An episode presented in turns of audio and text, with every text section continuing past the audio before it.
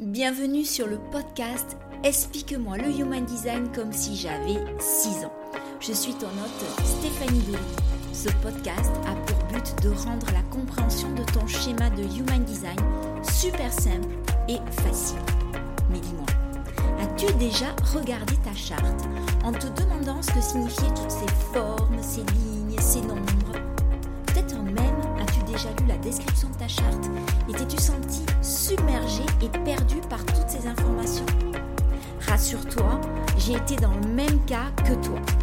Et c'est pour ça qu'aujourd'hui, je me décide à t'accompagner de façon différente.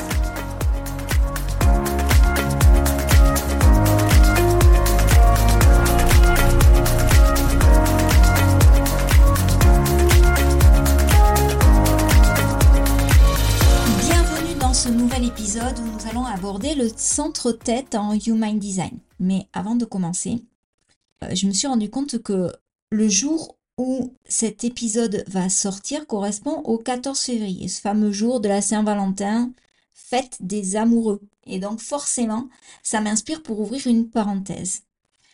Est-ce que tu connais l'histoire derrière l'histoire? Je veux dire, euh, l'anecdote qui est devenue virale depuis des siècles et qui met à l'honneur ce jour si particulier. Moi, j'adore les petites histoires qui racontent la grande histoire.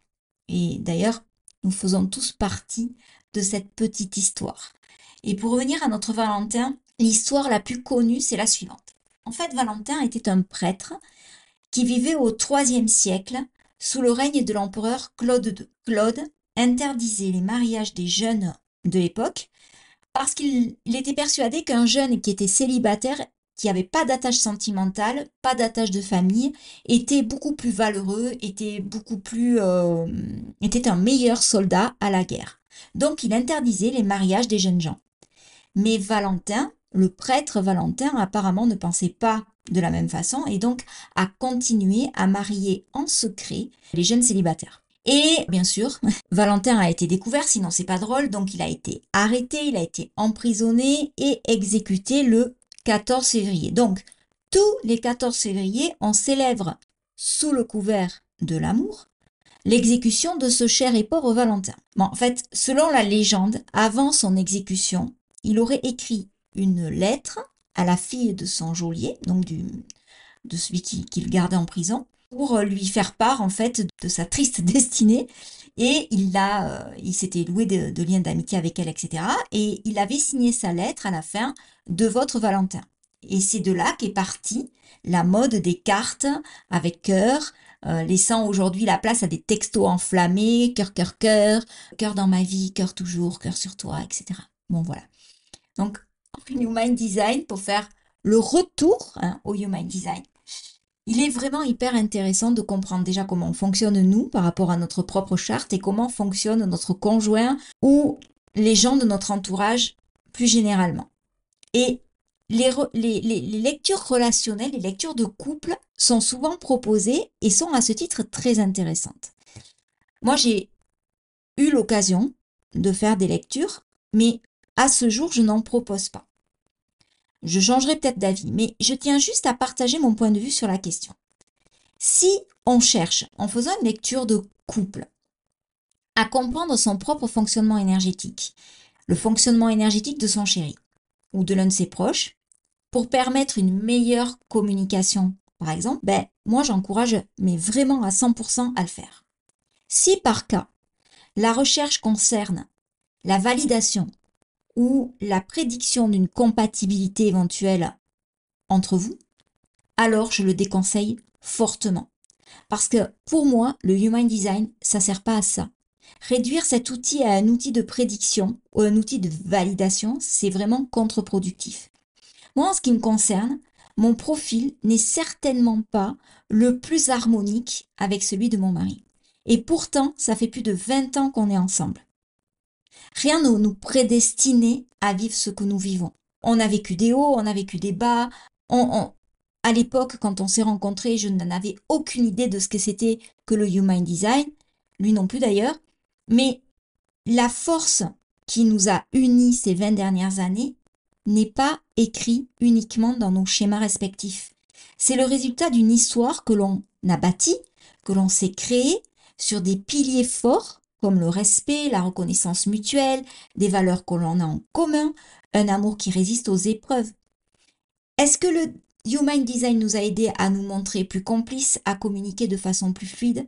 Oui, oui, oui et oui. C'est une évidence parce que le Human Design m'a permis d'anticiper ses réactions, m'a permis de comprendre son fonctionnement, m'a permis d'être plus compréhensive vis-à-vis de certaines réactions, plus compatissante.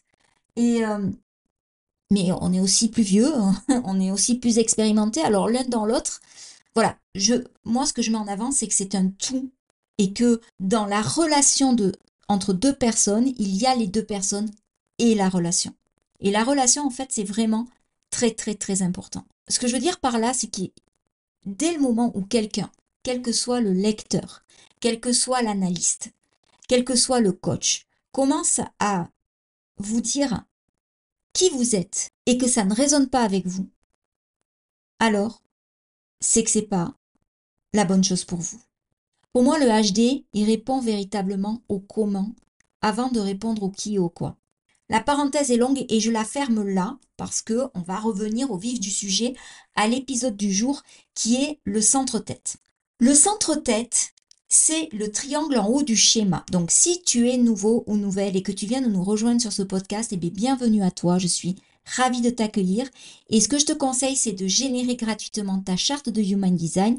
Je te mets le lien dans les notes de l'épisode ou sinon tu peux la télécharger gratuitement sur mon site stéphaniedoligui-coach.com et tu pourras voir à quel type énergétique tu appartiens, quelle est ta stratégie, quelle est ton autorité? Et quels centres sont définis et non définis chez toi? Je te conseille aussi, si tu es nouveau ou nouvelle, d'écouter ce podcast depuis le début, de reprendre les anciens épisodes, car j'ai conçu ce podcast comme un cours séquentiel, donc voilà, avec une, progression particulière. Donc, maintenant, tout cela étant dit, le centre-tête, s'il est en couleur, il est défini. S'il est blanc, il est non défini. Le centre-tête, il correspond au chakra couronne et il s'agit d'un centre de pression au même titre que le centre racine qui correspond au carré, au centre carré en bas de ton schéma. Le centre-tête, il correspond au centre des questions et pas des réponses. Et ça, c'est hyper, hyper, hyper important.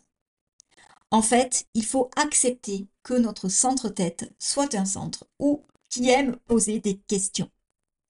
Et nous, en tant qu'êtres humains, non seulement on aime se poser des questions, mais on est tout le temps dans l'attente de trouver les réponses. Et ça, c'est pas forcément obligé que ce soit le centre-tête qui nous trouve les réponses. D'ailleurs, la plupart du temps, c'est pas le centre-tête qui trouve les réponses. Environ 70% de la population a un centre-tête non défini, ce qui n'est pas mon cas. Moi, j'ai un centre-tête défini.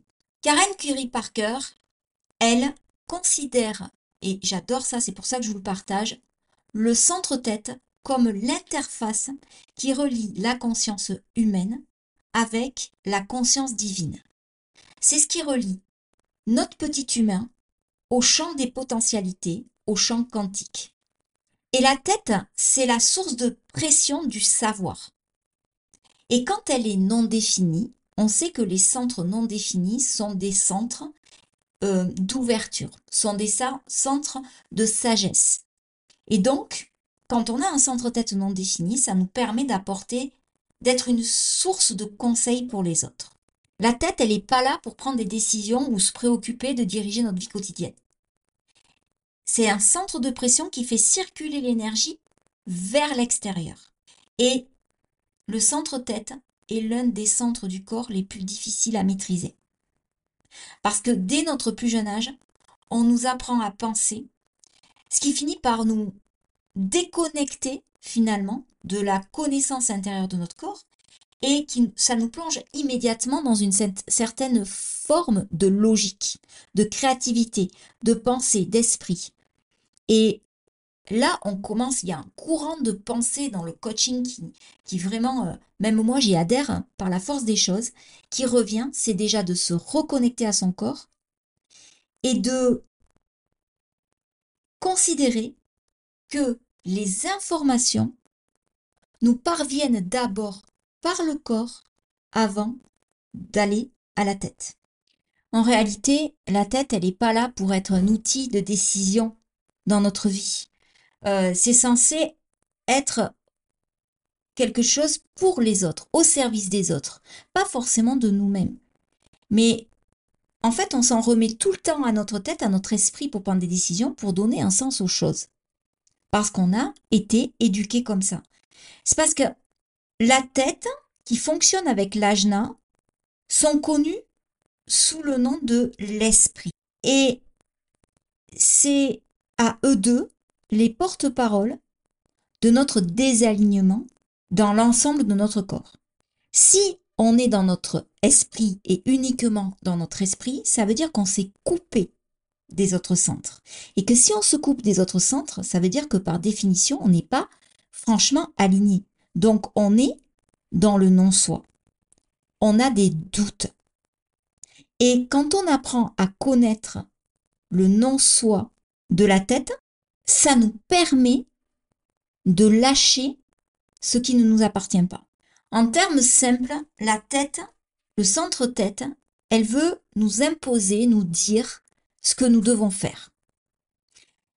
Elle aime nous dire ce qu'on doit, ce qu'on doit dire, ce qu'on doit faire.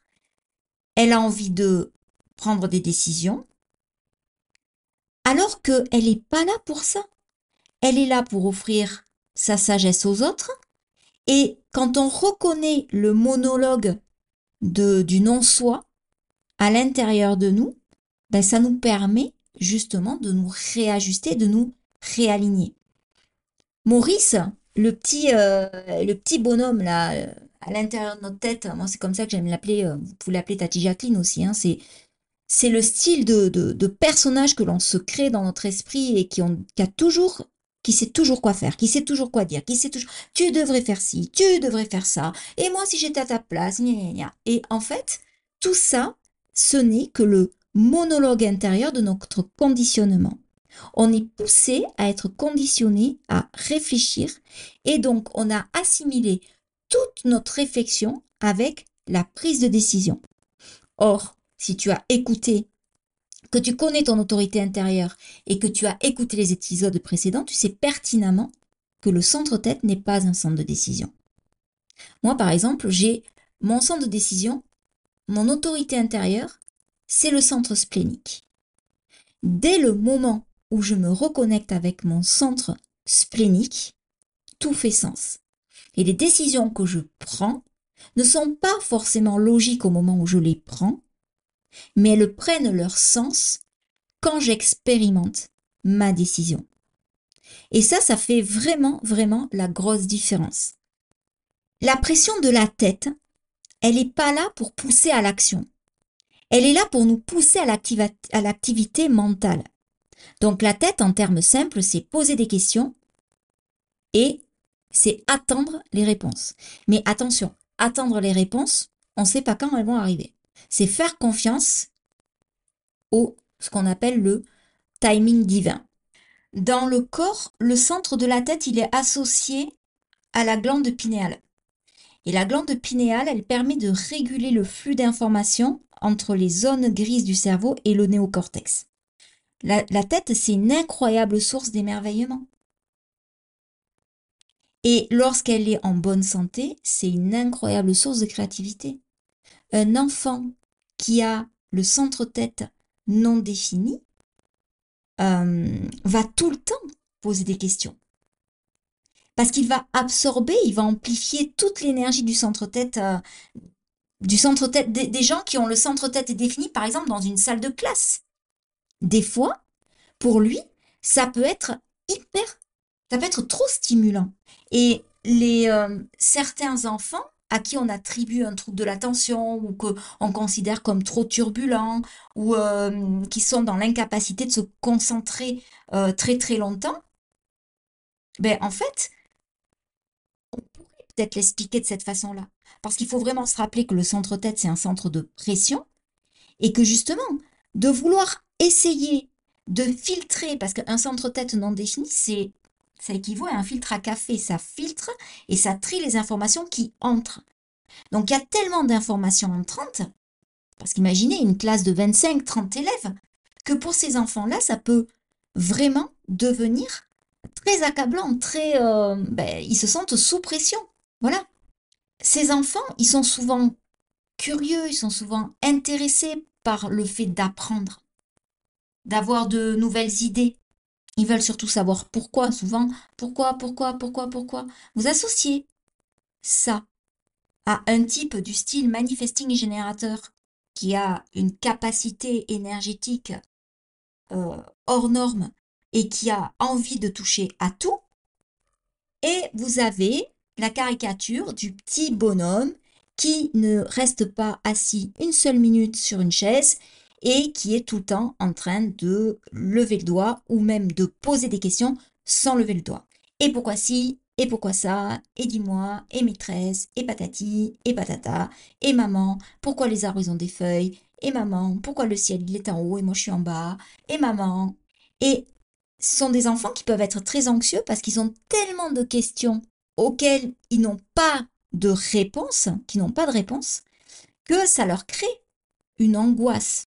Et c'est à nous, en tant que parents, à leur dire que c'est super qu'ils se posent toutes ces questions. Et c'est légitime. Ça fait partie de qui ils sont, de leur apprentissage, de leur curiosité, de leur besoin de créativité, de leur besoin de rêver, de s'évader. Mais que tout n'a pas de réponse et que vous n'avez pas toutes les réponses et que c'est OK avec ça. Parce que les réponses, ben, en fait, moi, ce que j'aime bien expliquer, ce que j'aimais expliquer à mes enfants quand elles étaient petites, c'est que elles ont le droit de poser la question, mais la question, c'était comme si c'était une lettre envoyée. Et la réponse, ben, on ne sait pas quand est-ce que elle va arriver parce qu'on ne sait pas quand est-ce que la question va être reçue. Donc, on peut poser des questions. Avoir les réponses, c'est pas automatique. Et ça fait partie de l'expérience. Donc il faut les aider à rester curieux, à ne pas les empêcher de poser des questions parce que très très souvent nous ce qu'on fait c'est que en tant qu'adulte et je me mets dans l'eau hein, parce que c'est humain, on essaye d'étouffer.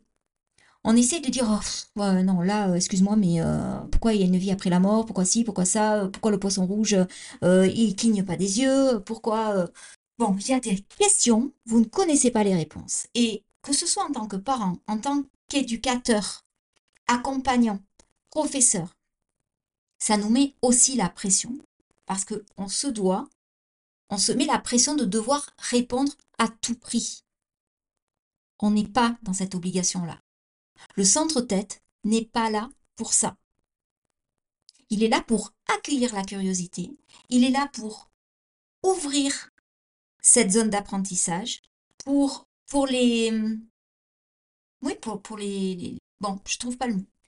Quand on connaît le HD et quand on l'expérimente au quotidien, une des solutions véritables et qui marche, c'est d'aider ces enfants à se repositionner, à sur leur stratégie et leur autorité, pour justement qui les aider à filtrer quelles sont les questions qui vont leur demander de passer à l'action et quelles sont les questions qui vont, pour l'instant, ne pas demander de réponse.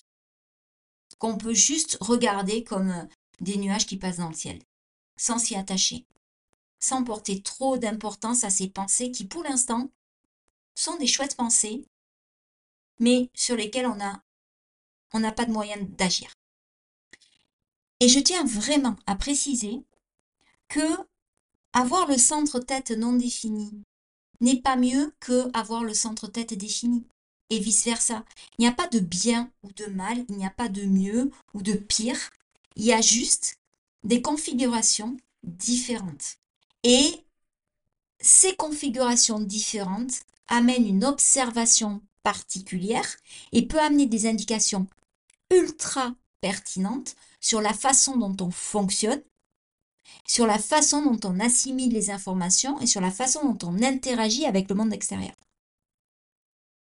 Donc, si l'enfant a des difficultés d'apprentissage, bien évidemment que la solution ne va pas uniquement résider dans le «Ah ouais mais c'est normal hein, euh, il est TDAH parce qu'il a le centre de tête ouvert. Absolument pas. Alors là, mais Mais non, mais non, il y a plein d'enfants qui ont des troubles de l'attention et qui ont le centre-tête défini.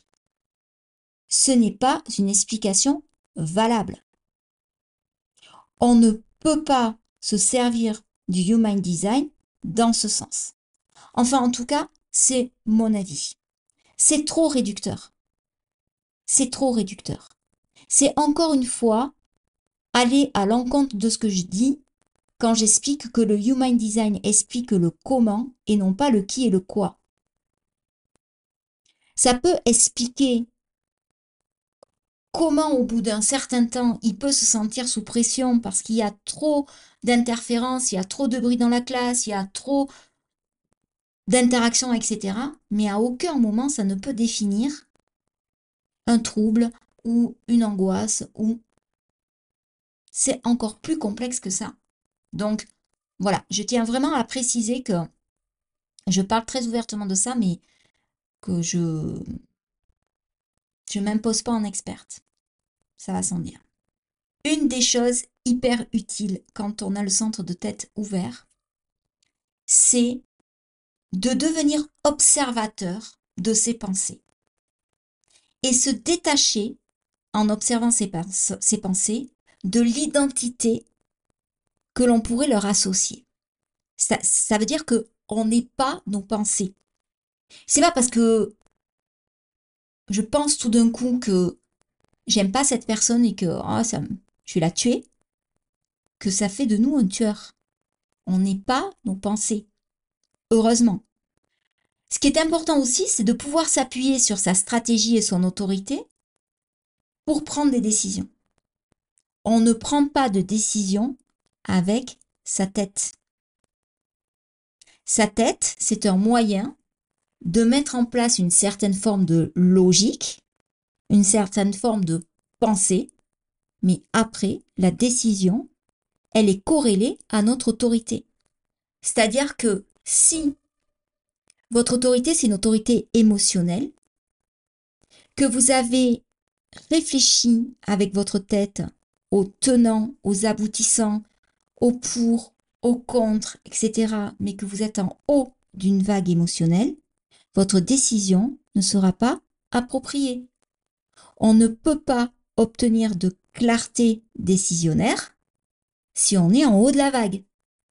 Donc dans ce cas-là, même si on a l'impression que c'est une décision logique, c'est une décision qu'on pourra regretter par la suite parce qu'elle a été prise sous le coup de l'émotion et non pas dans un, moment de clarté émotionnelle.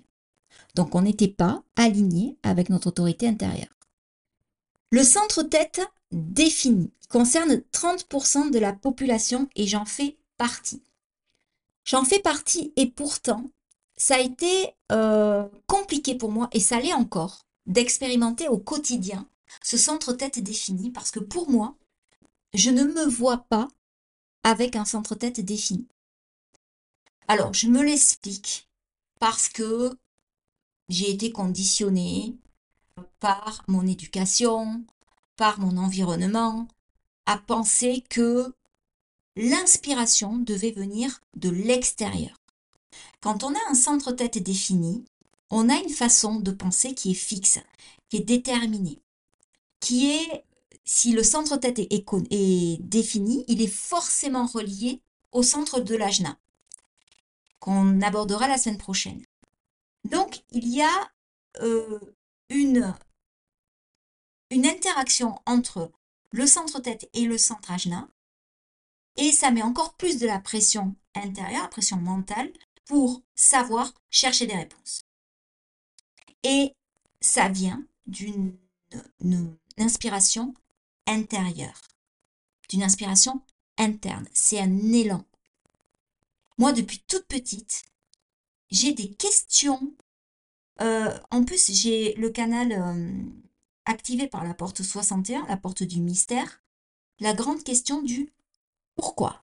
Et pourquoi si Et pourquoi ça Pourquoi on a deux pieds Pourquoi on a deux bras Et pourquoi on a des yeux pour voir Pourquoi on a des oreilles pour entendre C'était le style de question que je me posais quand j'étais enfant.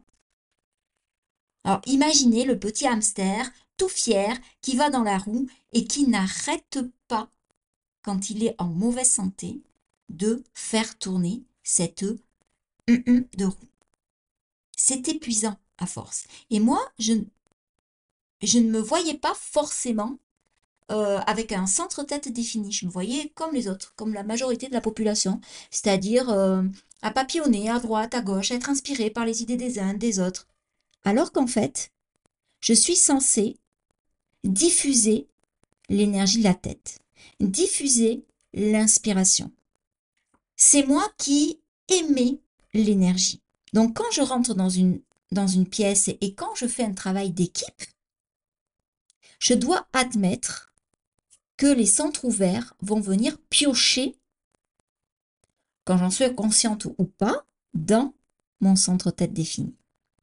Il y a des atouts à avoir un centre tête défini, bien évidemment. J'ai un accès constant à ma pensée. Je pense jour et nuit.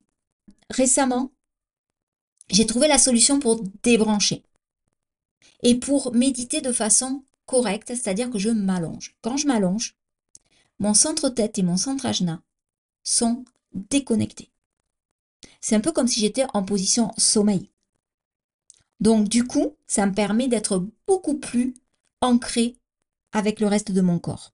Mais sinon, j'ai l'impression d'être un puissant fond de connaissances, d'idées et de tout le temps vouloir, vouloir, vouloir en savoir plus. C'est ainsi que s'achève cet épisode. J'espère que j'ai été pédagogue et que vous avez réussi à retenir l'essence même de ce que je voulais vous faire passer. Je m'engage dans les prochains épisodes à vous sortir un mémo sur les différents centres, leurs fonctions, euh, qu'est-ce qu'un centre euh, tête défini, par exemple, ses atouts, ses défis, qu'est-ce qu'un centre tête non défini, ses atouts, ses défis, etc. Pour que vous puissiez vraiment avoir un, un document sur lequel vous appuyez et justement relâcher euh, cette pression quand on écoute quelque chose comme ça, de devoir tout retenir. Forcément, le HD, on a envie de tout retenir, il y a tellement d'indications hyper intéressantes, hyper... Euh, voilà. Mais je rappelle, le HD, le Human Design, c'est un outil d'expérimentation. Et je vous partage des tranches de mon expérimentation. Et si ça ne résonne pas avec vous, c'est OK. Et je serai ravie d'échanger sur vos propres expérimentations. Donc, n'hésitez pas à m'envoyer un message. Vous avez été nombreux à le faire ces dernières semaines et franchement, je vous remercie. C'est vraiment la, plus belle preuve d'encouragement sur euh, ce que je fais, mon travail, etc. Donc, euh, n'hésitez pas à me contacter, à m'envoyer vos retours d'expérience. Et moi, je vous donne rendez-vous la semaine prochaine pour un nouvel épisode qui portera cette fois-ci sur le centre de l'Ajna. Bonne semaine à vous.